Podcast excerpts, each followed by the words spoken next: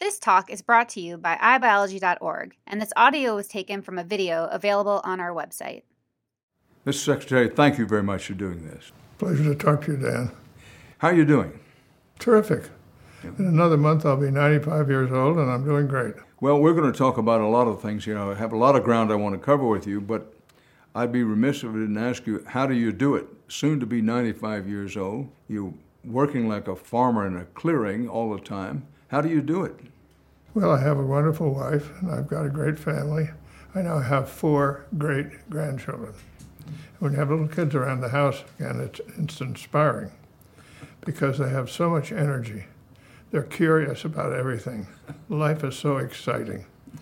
And you look at them and you say, What can I do to make the world better? Life is so exciting. Here we are in the middle of the second decade of the 21st century. What excites you? Well, I said my great grandchildren excite me quite a lot. But I work on, I worry about energy and its effect on climate. Energy has security implications, it has economic implications, and it has environmental implications. And I've worked on that. Actually, I started working on that in 1969 when I was oh. Secretary of Labor. Then I'm director of the budget. And the president signs the law creating the EPA. The Environmental Protection Agency. Yes. So I helped create the EPA. I think a lot of people have forgotten that during the Nixon administration, the EPA was created during uh, that period. Clean Water Act, Clean Air Act. Uh, and actually, a lot of improvement in our atmosphere has come about as a result of what the EPA has done. Well, Secretary, I want to get back to your journey on climate change. You, you were involved as far back as the very late 1960s and the early 1970s. Was there anything after that that really turned you on to this subject? For example, I heard about a discussion you had with a, I think it was a U.S. Navy admiral, who showed you some video. Well, there's, a, there's an admiral named Gary Roughead who retired as chief of naval operations and came here to the Hoover Institution at Stanford. And he started a task force on the Arctic. And he has a video that shows the disappearance of sea ice. And it goes along like this, and then there's a discontinuity. You can see it's accelerating. So we're studying what are the implications of this in terms of the animals there, the fish, uh, the, the life. Say nothing humans. Yeah, so it's a big thing. And the United States is not by any means stepping up to what we should do. But at any rate, you see the sea ice melting. Why? And melting faster and faster because as it melts, the ice which reflects the sun is less of it, and so it accelerates. The ice sheet over Greenland is melting fast. And in the West Antarctica, there are also big sheets of ice plunging into the sea. So the globe is warming. I don't think there's any question about it. And you can argue about it, but I think the evidence is fairly clear that carbon has something to do with it. You have mentioned that one of the potential dangers of climate change is the creation of new diseases that we can't even imagine now and have no way to deal with. Let's talk about that for a moment. Well, what happens as it gets warmer is the tropical diseases come north. And we're not really prepared for that. We haven't thought about it. But they will come, and the mosquitoes will come. And that's just what happens when it gets warmer up here. So we, this is something that's sort of predictable. You can see it, and we should be prepared for it. Well, you mentioned this is a climate change seeing as a whole. It's an economic problem, and the consequences economically could be worse than a lot of people imagine. There's a health danger in it. There's a military and strategic factor in this. You talk to a lot of military people. Are they concerned about climate change? Yes, they are. In what context? They consider that it's a source of instability. And instability is something that winds up with conflict. And sometimes it draws you in, or in one way or another, it affects you. Where would you place it in terms of problems of the 21st century? Where would you place this on a scale of, of importance? The sea level is rising. It is warmer. and people are noticing it more and more. So there's things beginning to happen, and people want to know, well, okay, what, what can we do about this? And one of the problems is if you wait too long, then it's hard to turn around and go back the other way because once the carbon gets in the atmosphere, it stays there. So you have to be careful about this. I'm absorbing that, and one of the thoughts in my mind is this. There are going to be plenty of people who say, well, yes, this, the seas rise and the climate changes, but all this is part of the natural progression. It's not anything really new, and it's not a real and present danger. To those people, you say what? Well, I say take a note out of Ronald Reagan's playbook. Remember the Montreal Protocol. That's the one dealing with the ozone. Where there were scientists on both sides of the issue, but they all agreed that the consequences would be severe if it happened. In the mid 80s, I'm Secretary of State, and we get information that a lot of top scientists think the ozone layer is depleting. So Ronald Reagan was convinced that it was a problem. And instead of doing what we now do, which is vilify the people who disagree with you, he put his arm around them and said, Okay, you don't have the same opinion, but you agree that it would be a catastrophe, so how about taking out an insurance policy?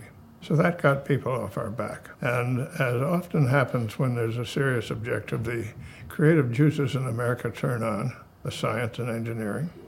In this case, the DuPont company came up with something you could do, not aspire to, do today.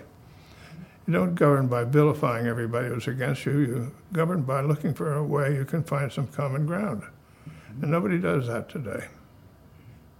Why do you think that is? I think there's too much campaigning. Campaigning is an act of division. You campaign to say, I'm better than you, so vote for me. Divide, divide, divide. And that's what people do all the time. They campaign. Governing is the exact opposite of campaigning. Government said, let's find some areas where we agree, where we can do something together. You have said, and I'll quote you directly here good work on conservation and the environment is in the Republican gene. And you pointed, as you have in this interview, with uh, President Nixon's creation of the EPA, President Reagan taking on the problem of uh, the depletion of the ozone. President Bush 41 did the acid rain. Yes. Teddy Roosevelt used to wave the flag around. He was our first big environmentalist, a Republican. Yeah. Good point. The first President Bush dealt with acid rain. That was about 1990, is my recollection. And for that matter, uh, that uh, President George W. Bush acknowledged that uh, climate change was a problem, so we had to deal with it. But where I was going with this is what's happened. Now, if you watch the debates for among the presidential candidates, science in general is very seldom mentioned in any way, and climate change is not even discussed. Why is that? I don't know. People will get mugged by reality. So I, I tell them all, I say, be careful the words you use. You're going to get mugged by reality. Do you talk to any of these people on any basis at any time and say, listen, uh, I think you're making a mistake or I think you're wrong about this?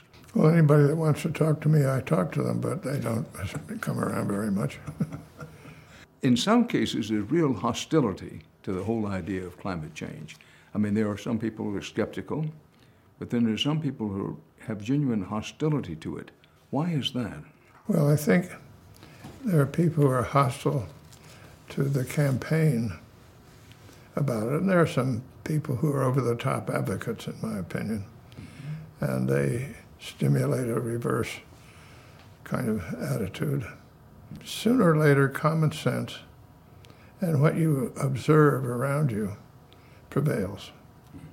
Well, can't resist asking you, based on your, by any objective analysis, tremendous life of public service Marine Corps, serving in a high place in the Eisenhower administration, Nixon administration, Reagan administration, to the next incoming president, whether he or she be Democrat, Republican, or independent, about climate change, you'd advise doing what?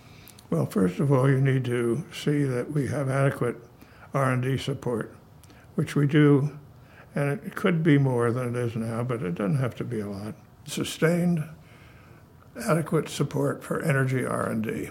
The cost of solar has gone down precipitously, and so on and so on. We're going to have large-scale storage of electricity pretty soon.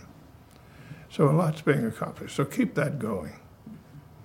In the federal budget, the amount being devoted, you can't even find it in the rounding error. So it isn't that big. Then we need to say, if carbon is the problem, let's put a tax on it. I think we should have a carbon tax that is revenue neutral and get away from a lot of these things where the government is telling you do this, do this, do this. Just put a price out there and let the market work. And the market will sort out what the best ways to go about things are. I want to make sure that uh, the viewers and listeners can understand this that what you do is you go to the gas station and there's an additional cost to the gas, or you put natural gas in your home and there's an additional cost to that. But if you're able to reduce the amount of carbon causing uh, fuel, then everybody gets a check. They get a carbon dividend. Right. And since everybody gets the same amount, it's basically progressive. In other words, a greater percentage for people without wealth than it is for those with wealth.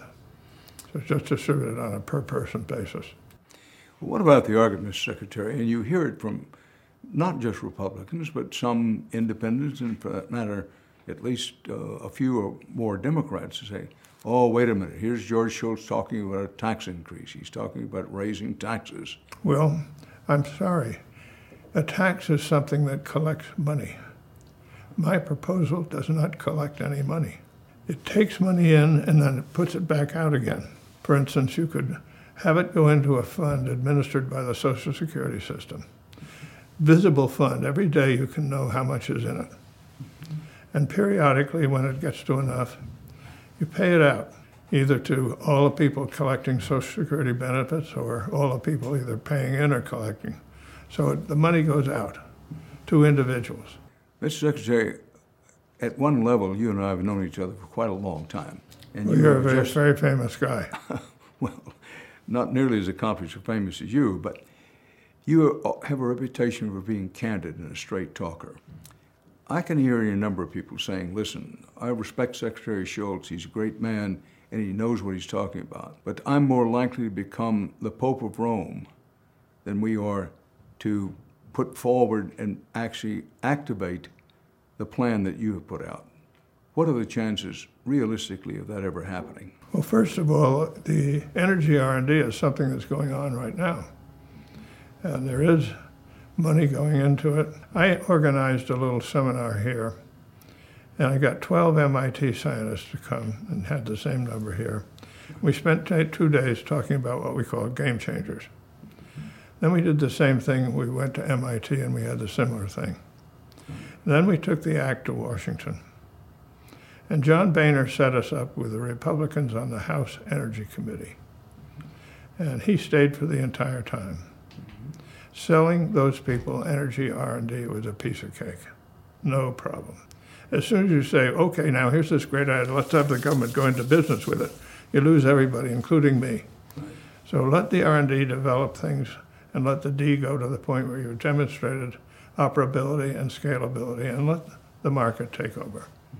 That'll work. You'll get support for that. I want to go back to something, Secretary, about uh, those who are skeptical that we can do very much about climate change, to say nothing of those who are skeptical about the whole concept of climate change. One argument goes this way Look, we're just one country in a great big global environment. And there's not a whole lot we can do because China, which is growing, exploding with growth, uses coal, even more coal than we know, and you can't get China to agree to anything significant. So these people are of a mood and mind, and one can understand it, just throwing up the hand saying, listen, you're never going to get places like China and India to go along with any of these things. So we just should forget it and move on. Well, a lot of people feel that way. They're acknowledging the problem, but sort of say there's nothing you can do about it. I think history teaches differently. I was just in China last week, And if there's any place that's conscious of the problems that come out of the use of energy, it's China, because the cities, the air is so foul, it's a health problem. It's affecting how long people live. It's very visible. You don't have to sell them on the idea that there's a problem. What you have to do is get them to do things. And I think it would be a lot of appeal if we went and said, and I'm, I'm a believer it's what you do, not what you aspire to by 2050. What are you going to do today? There are a lot of things you can do today. And we ought to get together with them and go over all the, have a little deal that gets rid of the intellectual property issues. And then figure out things that are possible to do today and start doing them. And they'll make a difference. There's no other country around now that can give leadership. We have to give it. We can. And it isn't that, it isn't that hard and not that expensive. You could do it. Ronald Reagan established himself as a leader in his period. In the earlier periods, we had Eisenhower, we had Marshall, following President Truman. And a lot was accomplished almost steadily throughout. President Carter did the Camp David Accords that were magnificent. And all contributions were made continuously. So now we have to say to ourselves the world needs leadership. So let's give it. What about the argument that, well, even if China cooperates, they're not going to cooperate fully, and we will be at an economic disadvantage if we make these moves trying to reduce climate change as best we can. But China is moving but well behind. They'll be at such an economic advantage that we'll lose jobs and our economy will take a big hit. You're an economist by training. Well, here's what we should do. Any country that sends us goods that doesn't deal with this problem We'll have the carbon tax applied to their imports. So we'll, in effect, we'll sort of try to apply it all over the world as a result of that and get people's attention. I, I take your point, saying, listen, you're, you're not dealing with the problem of climate change, so on your imports, we're going to put a tax. Right.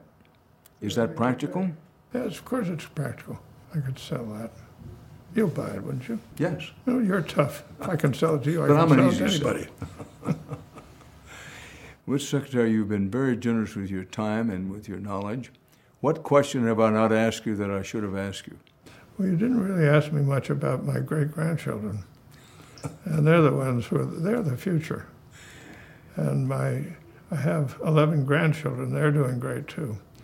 The last one will graduate from this college college in June, so they'll all be college graduates. Hmm. And they're all interesting young people, and they're doing different things.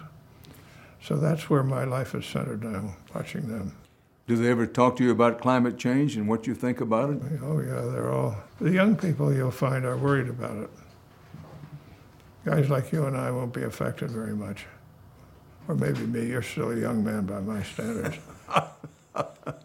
been a long time since I've been called a young man, I can tell you that. Well, when I was asked to speak at Henry Kissinger's 90th birthday party, I said, Henry, from my standpoint of 92 years, you're a promising young man. Brought the house down.